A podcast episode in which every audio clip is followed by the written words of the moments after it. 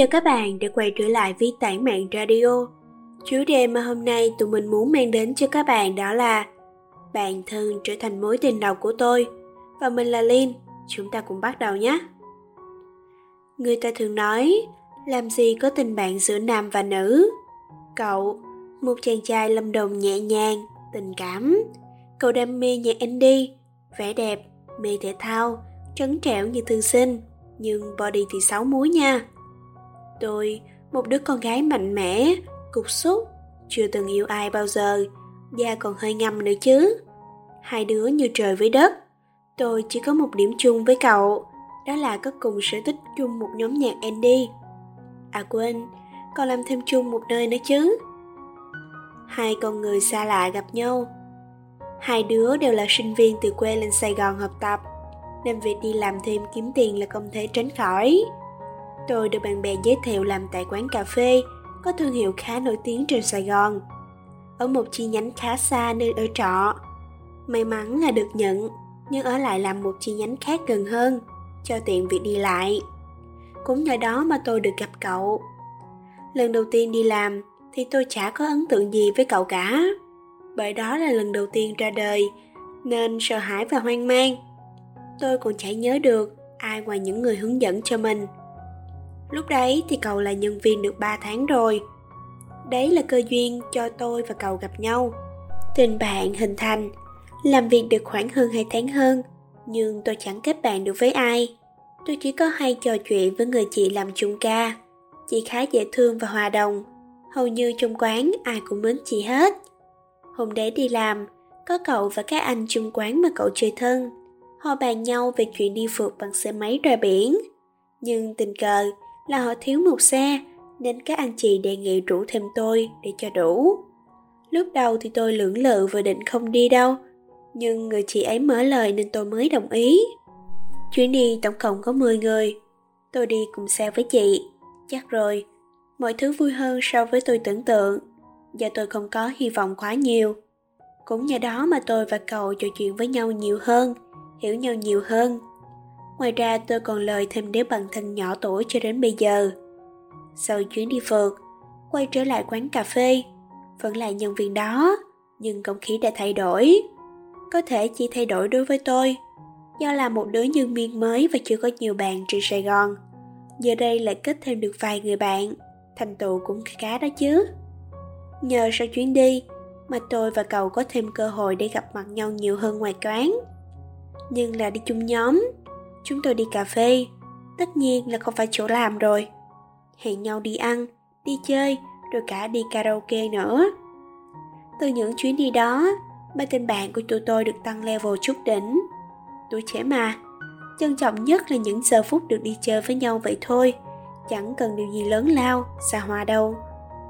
Thành bạn thân hồi nào không hay đấy. Lúc đấy, tôi làm việc ở quán được khoảng 2 năm, Giờ đây những anh chị làm đầu năm đã nghỉ dần để còn bắt đầu con đường sự nghiệp của mình. Trong quán còn tôi và cậu và một số đứa bằng tuổi là những thành viên lâu năm của quán. Hai năm là khoảng thời gian khá dài cho một công việc làm thêm. Khi đã chứng kiến đủ mọi kiểu đến rồi đi của các nhân viên chung quán, thì những người ở lại càng trân trọng nhau hơn. Với một đứa con gái có tính cách như tôi, đi đâu cũng chỉ coi trọng nhất là việc kết bạn chả suy nghĩ nhiều đến việc tìm bạn trai. Cho nên chừng ấy thời gian, tôi vẫn còn độc thân và vui tính. Còn cậu đối với tôi lúc đấy là ở một vị trí khá quan trọng rồi, có lẽ là bạn thân nam duy nhất của tôi. Vào một tối hôm nọ, tôi, cậu và con bé bạn thân của tôi hẹn nhau đi một quán crop top để nhâm nhi vài lon bia. Lúc này thì ba đứa thân nhau lắm. Con bé thì đã có người yêu rồi còn cậu thì đã chia tay bạn gái một năm rồi. Vào thời điểm đó, tôi và cậu chỉ là bạn bình thường thôi. Nhờ có chút men trong người, mà ba đứa có bao nhiêu tâm sự đều đem ra mà kể hết. Qua đó, tôi mới biết được rằng cậu đang gặp khá nhiều khó khăn và đã trải qua nhiều nỗi đau mà tôi chỉ có thể hiểu qua lời nói.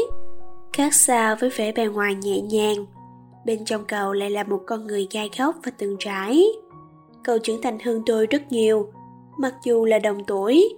Có lẽ là sau đêm đó, suy nghĩ của tôi dành cho cậu chính thức thay đổi. Tôi cảm thấy tôn trọng con người ấy hơn.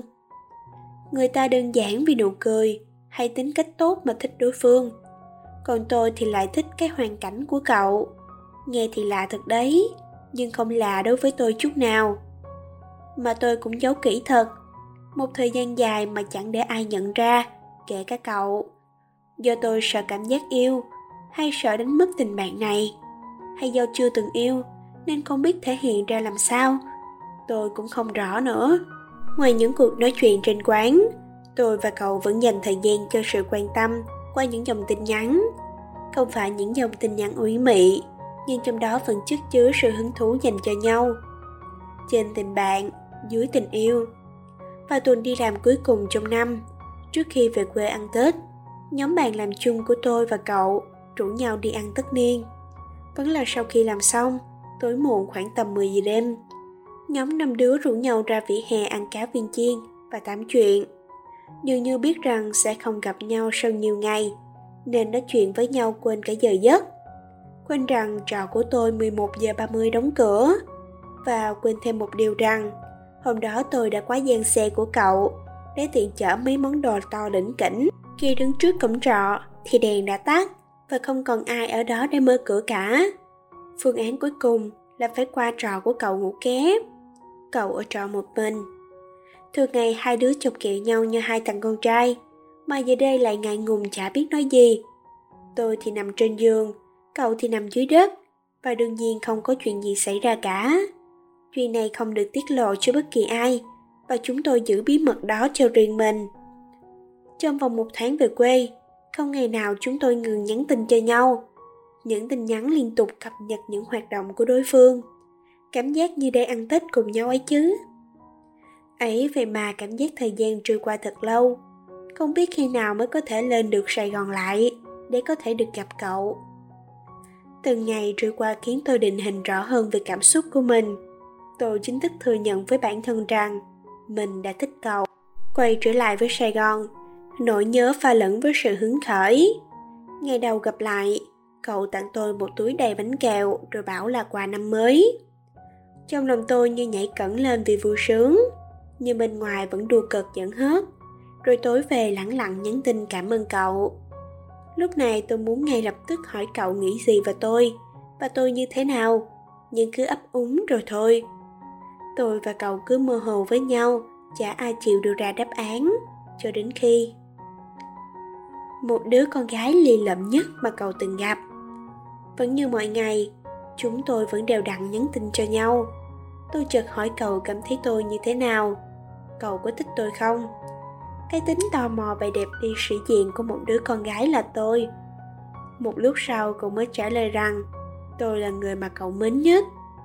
Ừ thì mến nhất. Tôi không biết lấy lý do gì để giận dỗi một thằng bạn thân vì không chịu thích mình đến tối hôm đấy. Cậu điện thoại cho tôi. Giọng cậu lúc đấy lạ thật. Cậu nhẹ nhàng ôm nhu nói với tôi rằng, cậu không thể là mối tình đầu của tôi được. Tôi xứng đáng được gặp người nào đó có thể lo lắng, quan tâm cho tôi hơn cậu. Tâm trí cậu giờ đây chỉ có thể tập trung để lo cho gia đình đang khó khăn của mình. Tôi chỉ có thể im lặng và lắng nghe. Miệng không tốt nổi lên một từ. Cậu ở đầu dây bên kia? Tiếp tục nói. Tôi cảm thấy nhận, cậu đang muốn thừa nhận rằng cậu cũng thích tôi, nhưng cậu cứ lảng tránh và nói rằng nếu cậu yêu tôi thì rất ích kỷ đối với tôi. Lúc này đây tôi bật khóc và cúp máy. Những ngày sau đó, tôi và như không có chuyện gì xảy ra. Lòng tự trọng của tôi không cho phép tôi trách cậu. Cậu thì lại không như thế. Cậu để ý từng nét cảm xúc của tôi, nhưng không nói điều gì chỉ lặng lặng làm việc. Từ đó tin nhắn cũng chẳng còn. Còn một điều tôi quên kể rằng, cậu bị bệnh tim bẩm sinh, từ nhỏ đã phải chịu nhiều vấn đề về sức khỏe. Cho nên hiện tại, cậu phải tập thể thao để rèn luyện sức khỏe do bệnh có thể tái phát bất cứ lúc nào. Điều này tôi được nghe kể từ một trong những cuộc trò chuyện qua tin nhắn. Tình hình bệnh của cậu không quá nguy hiểm, nhưng có đôi lúc bất thình lình khiến cậu khó thở điều này rất ít người biết vì chưa bao giờ thấy cậu có vấn đề gì xảy ra đôi lúc tôi cũng quên bén đi là cậu bị bệnh Hôm đấy, hai chúng tôi làm cùng ca với nhau. Tôi vẫn cố tỏ vẻ bình thường với cậu khi trên quán. Vẫn nói chuyện với cậu, vẫn đùa giỡn như là khi có mặt những người khác. Nhưng khi còn lại hai người, thì không khí trở nên ngại ngùng. Tôi tan ca về trọ, cậu nhắn tin cho tôi chỉ để xác định là tôi đã về hay chưa. Tôi cũng trả lời và đợi mãi chả thấy tin nhắn của cậu đâu. Khoảng nửa tiếng sau, dòng tin nhắn lộn xộn sai chính tả của cậu gửi qua, nói rằng mình bị choáng. Tôi tức tốc gọi điện cho cậu, nhưng không ai bắt máy. Tin nhắn thì vẫn chưa trả lời. Lúc này đã hơn 11 giờ đêm, tôi vội khoác áo chạy thật nhanh đi lấy xe trước khi cổng trò đóng. Tóc tôi vẫn chưa kịp sấy khô. Trên đường đi, tôi vẫn cố gắng gọi điện thoại cho cậu, nhưng vẫn vậy. Mắt tôi cay xe cho gió đêm Sài Gòn tạt thẳng vào mặt. Tôi vừa lái xe, vừa lo lắng cho cậu. Không biết nên làm gì khi có người bị bệnh tim. Vẫn là quyết định đến trò của cậu trước. May mắn, cậu vẫn còn tỉnh để mở cửa cho tôi. Nếu không chắc cả dãy trò đi ngoài mà giúp tôi mất. Mặt cậu tái mét như không còn một giọt máu. Giọng thều thào bảo mình không sao. Tay thì vịnh vào tường. Điện thoại cũng chả nghe, do lúc đó cậu bị ù tay. Tôi đỡ cậu nằm xuống, cậu nói chỉ cần nghỉ ngơi đến sáng mai là ổn. Chuyện này cũng thường xảy ra, nhưng chỉ mình cậu biết.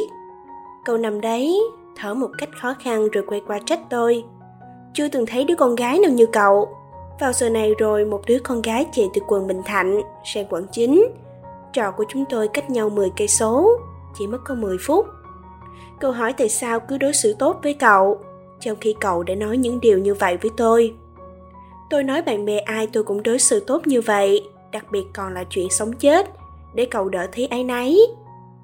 Cậu nằm im đó im lặng hồi lâu, rồi bảo tôi lên nằm nghỉ.